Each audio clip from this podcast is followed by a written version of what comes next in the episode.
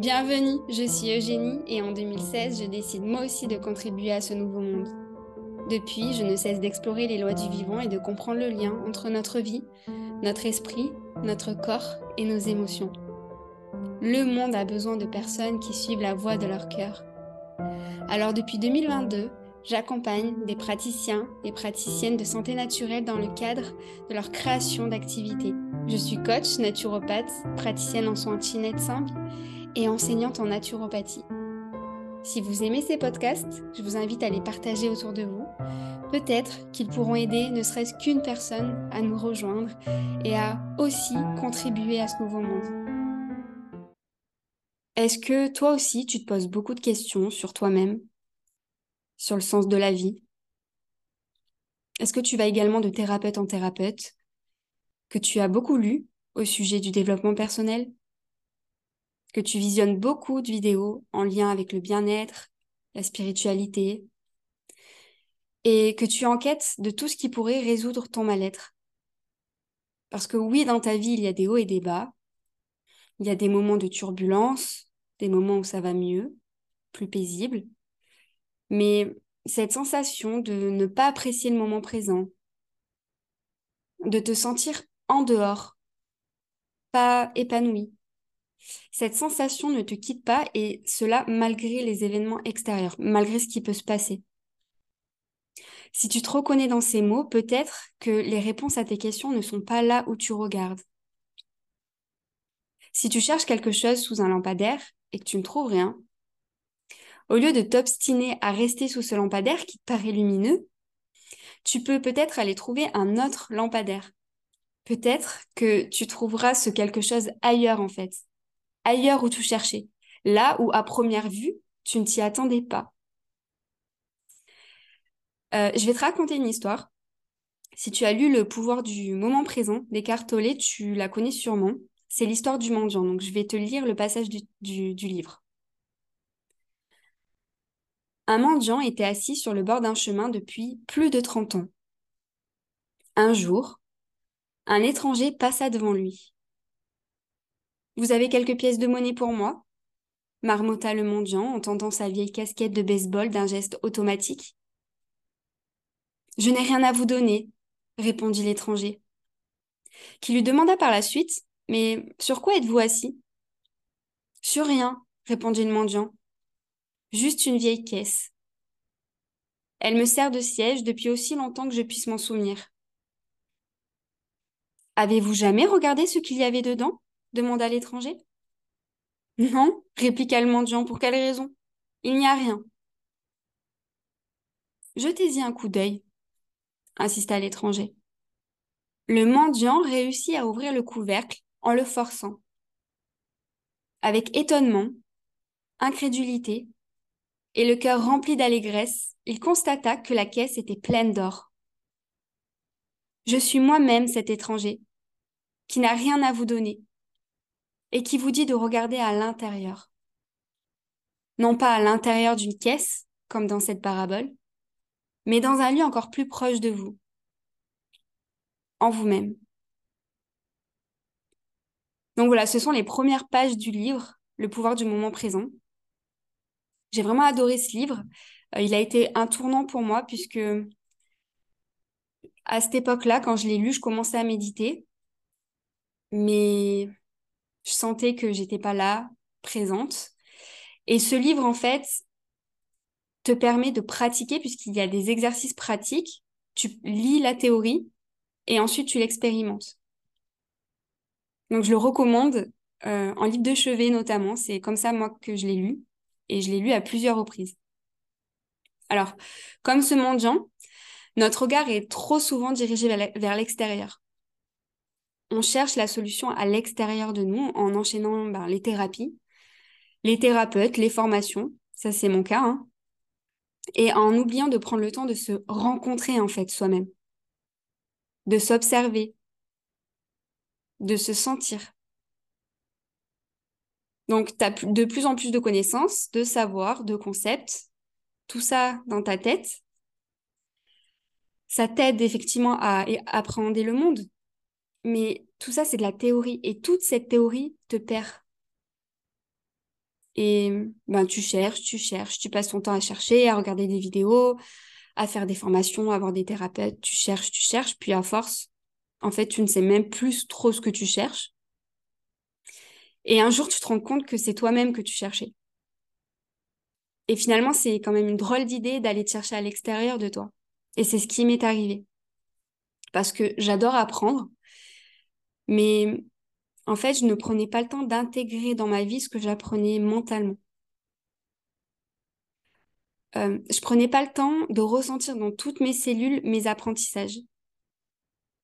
Donc j'avais un mental qui était bien rempli d'informations, euh, de, concepts théoriques sur le lâcher prise, euh, la communication non violente, le développement de soi, la sérénité euh, dans ses relations, etc. Donc j'avais plein de concepts, plein de stratégies, mais je prenais pas le temps en fait de les expérimenter et de les intégrer en moi.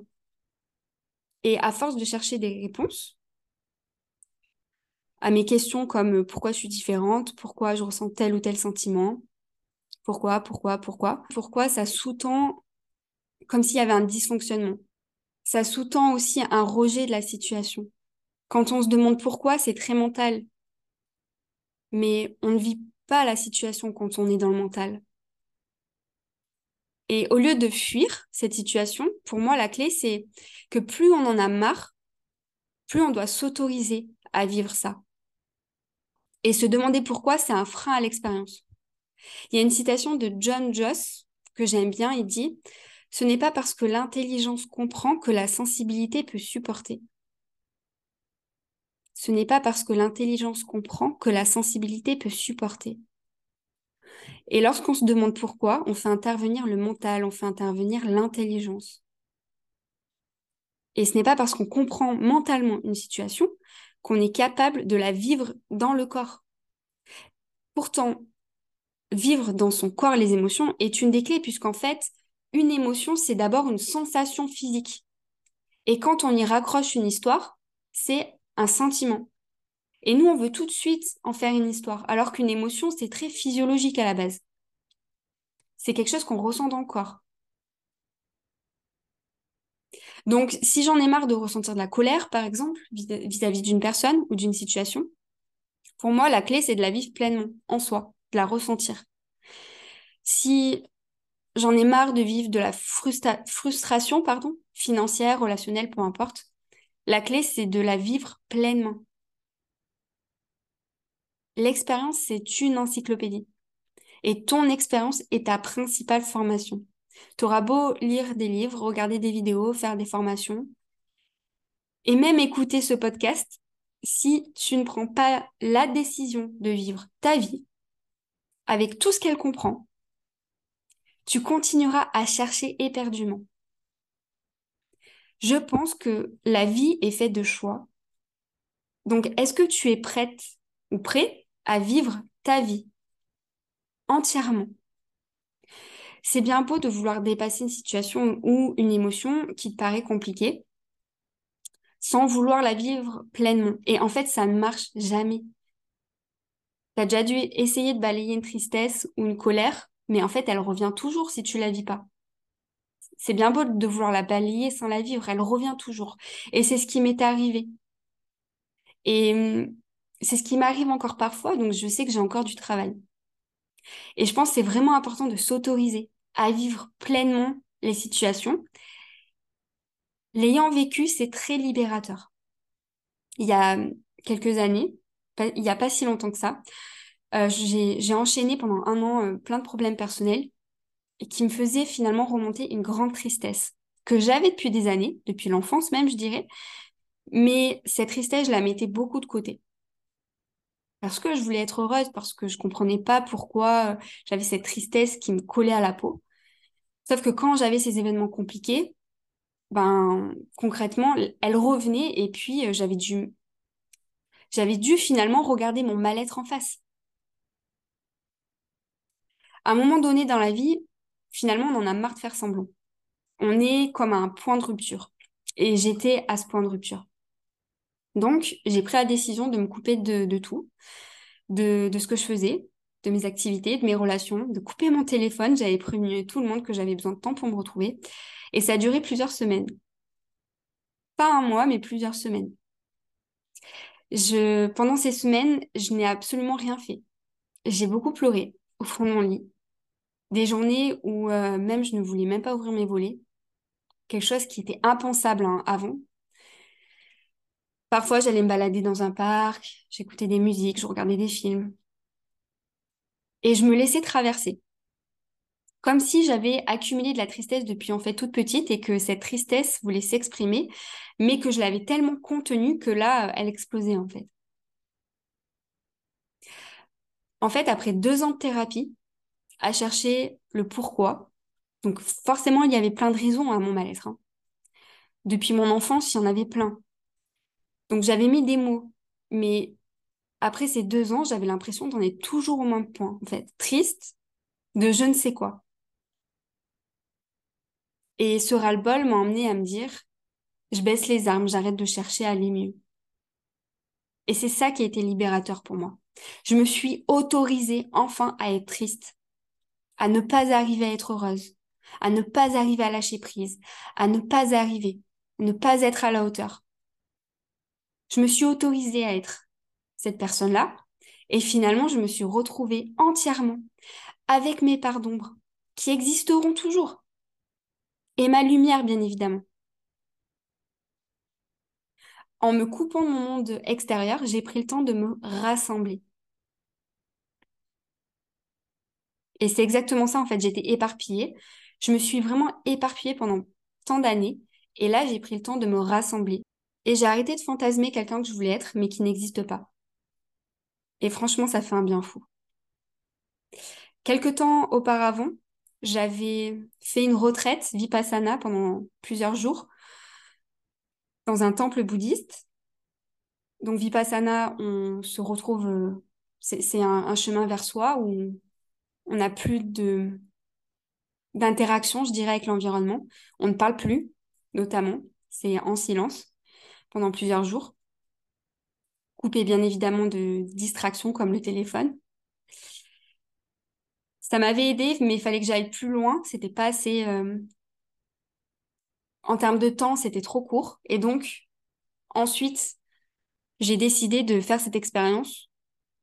Alors, euh, je pensais pas que ça allait être une expérience, c'était simplement un, ras-le-bol à ce moment-là. Euh, quelque chose qui était vraiment nécessaire pour moi. Mais finalement, ça a été une belle expérience. Donc, oui, peut-être que toi aussi, tu ne cherches pas au bon endroit. On a appris à chercher à l'extérieur de soi, à demander à son professeur, à demander à ses parents, à chercher une réponse dans les encyclopédies ou sur Google même. Et les grands chamans d'Amazonie disent que, concernant leur extraordinaire découverte des plantes médicinales, ils n'ont pas appris tout cela grâce à la science ou aux encyclopédies. Ils se sont plongés à l'intérieur d'eux-mêmes et, grâce à des techniques de transe, ils se sont connectés à la plante. Et toutes ces connaissances, tout ce savoir ancestral vient d'une connexion à leur monde intérieur. C'est en eux-mêmes qu'ils ont eu des réponses sur les principes actifs des plantes et leurs utilisations notamment. Et finalement, la science aujourd'hui valide des savoirs ancestraux qui sont nés dans un temps où il n'y avait pas encore de science pour accéder à la connaissance. Mon frère est aujourd'hui chercheur et c'est un métier vocation pour lui parce que je l'ai toujours entendu dire qu'il voulait l'être. Mais avec une nuance, lorsqu'il était petit, il disait Moi, plus tard, je serai chercheur-trouveur. et ça me faisait beaucoup rire. Je trouvais ça tellement évident, en fait. Au-delà du chercheur, mon frère voulait trouver. Et nous sommes tous un peu des chercheurs pour nos vies. Je crois que si on veut réellement trouver du sens à tout ça, il faut se plonger en soi. Notre plus beau trésor est à l'intérieur de nous, à l'image de ce mendiant qui était assis sur cette caisse pendant des années sans savoir que il y avait un, un véritable trésor à l'intérieur. Alors, est-ce que vous, vous êtes curieux de savoir ce qu'il y a dedans? Est-ce que vous allez le trouver à l'intérieur de vous? Merci de m'avoir écouté. Sachez que je propose des accompagnements individuels de coaching pour une durée de trois mois ou six mois. Le but est de vous aider à vous réunifier, à retrouver toutes vos parts, vos parts d'ombre, vos parts de lumière. Accompagner l'esprit m'est apparu comme une évidence, et dans le cadre de mon métier de naturopathe, j'ai suivi de nombreuses personnes avec diverses problématiques. Au-delà de l'aspect physique qui peut être réglé en changeant ses habitudes de vie, alimentation, respiration, euh, activité, etc., deux autres domaines sont quant à eux plus difficiles à dompter, et ces deux autres domaines sont le mental et les émotions. Donc dans ces accompagnements, j'utilise différentes techniques de coaching, de visualisation, pour vous accompagner vers votre mieux-être. Si vous êtes intéressé, je vous invite à vous rendre sur www.eugeniedurand.com dans l'espace psychothérapie coaching et vous pouvez prendre contact directement avec moi. À bientôt!